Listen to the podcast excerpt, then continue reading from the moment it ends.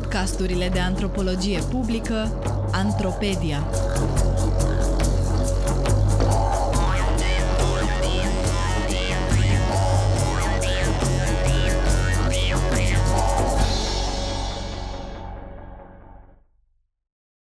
Când am aterizat pe tatami Masculinitate occidentală la Tokyo Un text scris de Raluca Nog pentru Sfertul Academic citit de actrița Katia Pascariu. Abstract. Textul are la bază o cercetare începută în 2012, avându-i ca subiecti pe profesorii nativi de limbă engleză de la Tokyo. Tineri vorbitori nativi de limba engleză ajung să o predea la Tokyo, unde nivelul de trai este relativ foarte bun, mai ales pentru o țară exotică. Mai e și promisiunea atracțiilor de tot felul, într-unul dintre cele mai dezirabile megalopolisuri din lume. Spectrul mobilităților este colorat, de la sejururi scurte la rezidență permanentă, cu plecări și câteodată reveniri spectaculoase, de la tranziții înspre alte profesii, la adâncire într-o precaritate eternă. Spectrul mobilităților este colorat de la sejururi scurte la rezidență permanentă, cu plecări și câteodată reveniri spectaculoase, de la tranziții înspre alte profesii la adâncire într-o precaritate eternă. Tyrone Tyrone este un australian care acum are 40 de ani, dar care atunci când l-am cunoscut la Tokyo în 2012, abia trecuse de 30. Tyrone nu este numele lui adevărat, dar m-a rugat ca atunci când îl pomenesc să folosesc acest pseudonim. Proaspăt profesor de liceu la el acasă, în 2005 s-a hotărât să încerce și altceva. După o experiență dificilă de trei luni în India, la începutul lui 2006 s-a alăturat unui prieten de-ai lui care lucra la Nova, unul dintre cei mai mari provider de Assistant Language Teachers, ALTS, din Japonia. Prin Nova a predat limba engleză timp de 2 ani într-un orășel din prefectura Mie. Erau vremuri bune, ca să-l citez pe Tyrone, te opreau salarimanii în tren să te roage să înveți engleză pentru 5.000 de ieni pe oră. Luând în calcul toate fluctuațiile parității, să zicem că asta înseamnă aproximativ 50 de dolari americani pe oră. În 2007, vremurile nu mai erau atât de bune, se apropia criza, iar Nova a dat un faliment notoriu. Tyrone s-a descurcat cum a putut cu contracte freelance până a găsit un post stabil de profesor la o școală din Tokyo. În primăvara lui 2012, când ne-am întâlnit prima oară, tocmai începuse al patrulea an, anul școlar și universitar începe în Japonia în aprilie. Și era hotărât ca acesta să fie și ultimul. Ca mulți dintre interlocutorii mei, Tyrone era obosit de deteriorarea generală a condițiilor pentru alți. Tyrone trecuse și prin exodul colegilor lui după 11 martie, cu tremurul, tsunamiul și catastrofa nucleară din Tohoku și se simțea izolat. Deși îi plăcea Japonia, vorbea deja fluent limba și începuse, după șapte ani de locuit acolo, să se simtă acasă, era chiar membru al unui sindicat local, timpul în Japonia îi expirase. Nici măcar îmbunătățirea statutului de rezident pe care guvernul avea să o introducă în iulie 2012 nu îi creștea optimismul că lucrurile ar putea merge bine pentru el pe termen lung. Context tot de la schimbarea politicilor de migrație ale guvernului japonez în vara lui 2012, pleacă și cercetarea mea. Proiectul din care făcea parte la momentul respectiv a fost declanșat, cerut, exact de această schimbare. Felia mea de proiect era focusată pe vorbitorii nativi de limbă engleză, grupați sub categoria umbrelă de English Teachers. Cam de la începuturile cercetărilor mele antropologice, m-au preocupat indivizii mobili, înțelegând mobilitatea ca un continuum al deplasării de oameni și bunuri, așa cum este ea definită prin conceptul mobilities. În cercetările de teren până la cea de la Tokyo, văzusem această mobilitate relativ recentă, mai mult prin lentila neoliberalismului ca explicație a tot cuprinzătoare. Nevoile pieței globale și disponibilitatea, nu i-aș spune alegerea, unor indivizi să se deplaseze. Cerere și ofertă push and pull. Doar că în primele luni la Tokyo aveam sentimentul constant că din amalgamul de explicații pentru care interlocutorii mei erau acolo, îmi scapă ceva esențial. Cum spunea Claude Levi-Strauss, personaje care, cum se întâmplă adesea în viață, au motive profunde care ne scapă. Până și Tyrone expediase partea asta, ceva de genul eram tânăr și neliniștit. Am plecat în India, nu mi-a plăcut, am ajuns în Japonia. Nici în cazul lui, nici al majorității interlocutorilor mei, nu era vorba de motive lucrative majore sau de vreo pasiune devoratoare pentru Japonia. Nenumitul. Am nimerit acest motiv nenumit, non-di în scrierile antropologii Favre Sada, ca prostul Brăila, prin tăcere generală ca răspuns la o întrebare. Un antropolog face un balet continuu între ce vede în jur, ce îi spun oamenii, ce nu îi spun și mai ales ce fac. Prin toamnă m-am apucat să întreb lumea dacă se duce acasă de Crăciun. Reacțiile în lanț au fost poker face și liniște. Am insistat că doar eram antropolog. Cum era să tag naibii din gură? Sau poate vin ai voștri în vizită. Liniște. Elefantul pe care tocmai îl băgasem în cameră se uita la mine din cireș. Factorii push and pull s-au făcut praf și am luat-o de la zero, cu inadaptarea acasă ca act inițial al mobilității. Din cauza taburilor sociale și familiale, așa ceva nu se discută. Eventual o dai în prețul biletului de avion sau, păi uite, ai mei au deja o vârstă, n-a rezistat pe un zbor de 12 ore, iar eu, decât să dau banii pe biletul de avion până acasă, mai bine mă duc în Bali. Sau alte argumente perfect validabile, atât rațional cât și emoțional. Spui orice, dar nu adevărul. Foarte puțini interlocutori mi-au spus explicit că le e foarte bine așa. Țineau legătura cu cei de acasă prin tehnologia modernă, iar asta era suficient. Sau, ca să-l citez pe Hans Lucht, un antropolog și scriitor danez care lucrează pe tematici similare, In every family there is a person who goes away and never comes back. Adică oaia neagră, alea. Industria. Deci, pentru majoritatea interlocutorilor mei, americani, britanici, australieni, canadieni, Japonia fusese în primul rând o destinație foarte îndepărtată.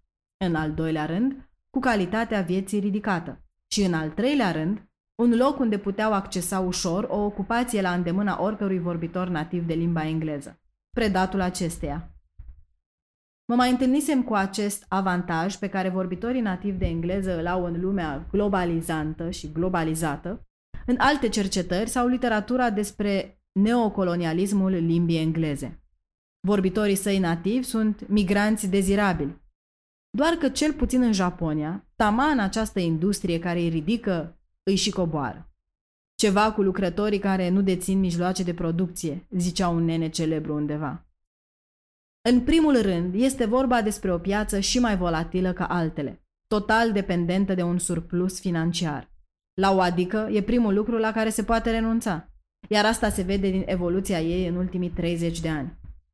Începuse să bumuie propriu zis prin 90 și a mers cumva pe burtă până pe la jumătatea anilor 2000 apoi declinul economic constant, criza din 2008, panicile post-11 martie și competiția piețelor similare din țările învecinate, Corea, Taiwan, China.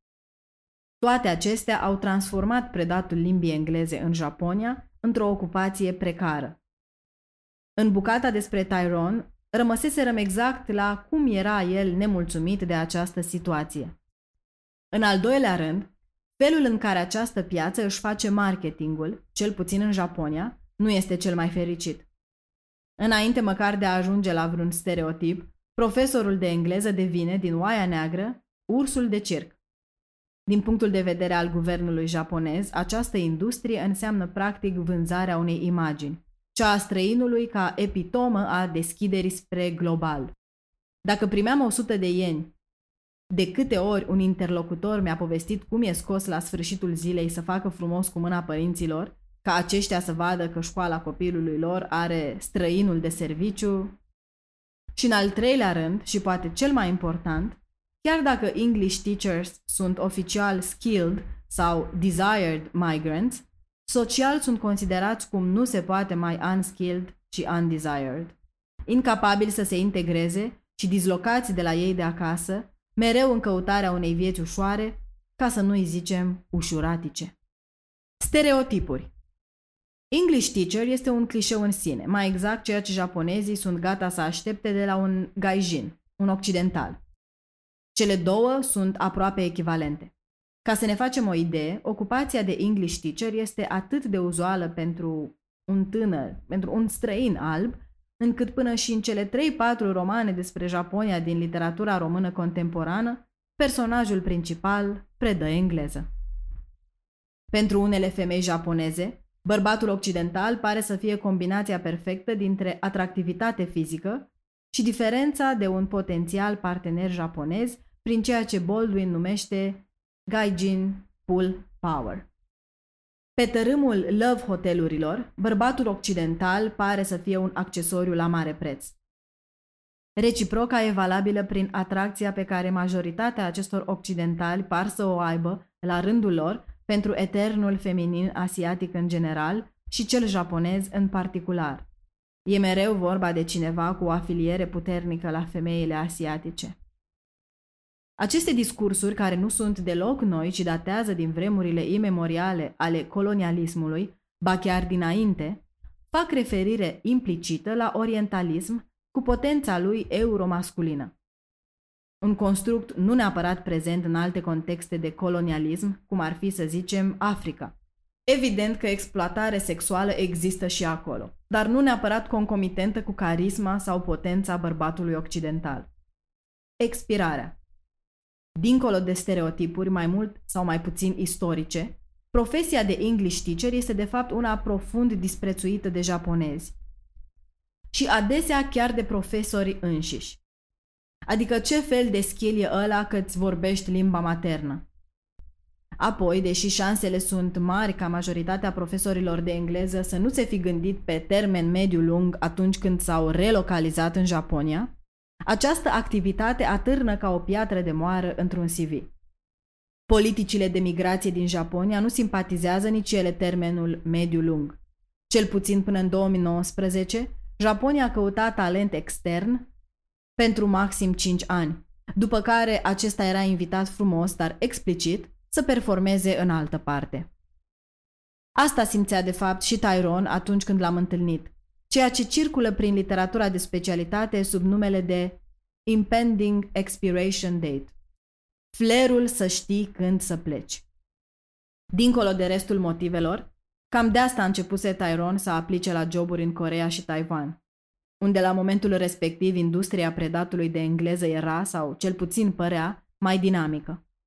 În câțiva ani avea să stagneze și acolo, China venind pe val, în decembrie 2012, Tyrone a prins un contract bun la o școală din Taiwan. A plecat din Tokyo deodată cu mine, la sfârșitul anului școlar academic, în februarie 2013. Dar cu mulți profesori de engleză lucrurile stau altfel. Dezîncântarea Există trei elemente de obicei combinate care te pot scoate din clișeul de English teacher. Limba, nu te mai dai după colț, înveți japoneză. Căsătoria, Construirea unei masculinități heterosexuale occidentale respectabile se face prin mobilizarea distincției holtei căsătorit. Cariera. Fie te apuci de altceva, fie dacă rămâi profesor de engleză, intri pe contract permanent la o școală sau universitate respectabilă. Căsătoriile mixte au apărut în peisajul cercetării mele cam cum dispăruseră vizitele cu familia din țara natală. Pe tăcute. Adesea un pas natural în ceea ce în științele sociale numim life course, căsătoria e naturală pentru cei care au rămas peste data expirării. De fapt, cele două merg mână în mână. Căsătoria vine la pachet cu statutul de rezident permanent, asociată cu maturitatea și asimilarea în societatea japoneză. Cu toate acestea, doar imaginea profesorilor este oarecum îmbunătățită în urma căsătoriei. Indivizii înșiși se simt profund marginalizați și imobilizați, blocați în imobilitate. Lucrurile devin și mai triste la venirea pe lumea primului copil. Ceea ce veți auzi în continuare poate fi în parte o imagine universală a experienței căsătoriei în orice cultură, dar particularitățile celei japoneze îi îngroașă caligrafic tușele. Căsătoria în Japonia s-a ferit de moda iubirii romantice și a rămas destul de bazată pe un parteneriat în scopul întemeierii unei familii și creșterii copiilor. Chiar și în prezent, un procent infim de copii se nasc în Japonia fără ca părinții lor să fie căsătoriți. Dar odată tați, majoritatea interlocutorilor mei s-au trezit niște intruși, mai ales în primii trei ani ai copilului, în care acesta este nedezlipit de mamă, singura responsabilă. Cu fiecare noapte eram împins tot mai departe de perechea mamă-copil, până am aterizat pe tatami și, într-un final, afară din cameră. Atunci am înțeles cine sunt. Mi-a spus M, de 38 de ani. Nici progresul cu limba japoneză nu ajută, nici măcar în relația cu familia prin alianță sau vecinii. Alte practici culturale pun la colț mândria și încrederea în sine ale masculinității occidentale. Un exemplu este Okozukai, banii de buzunar săptămânali pe care îi primește soțul. Soțiile japoneze sunt majoritar casnice, dar ele gestionează salariul soțului. Un alt exemplu este celebrul Koseki. Majoritatea interlocutorilor mei nu au cum să ia în calcul plecarea din cauză de Koseki, un fel de cazier certificat familial în care se trece absolut tot. Un divorț al părinților poate afecta un om toată viața, inclusiv la obținerea unui job, pentru că angajatorul îi poate cere acest Koseki. Consecințele sunt dramatice pe termen foarte lung, uneori de generații.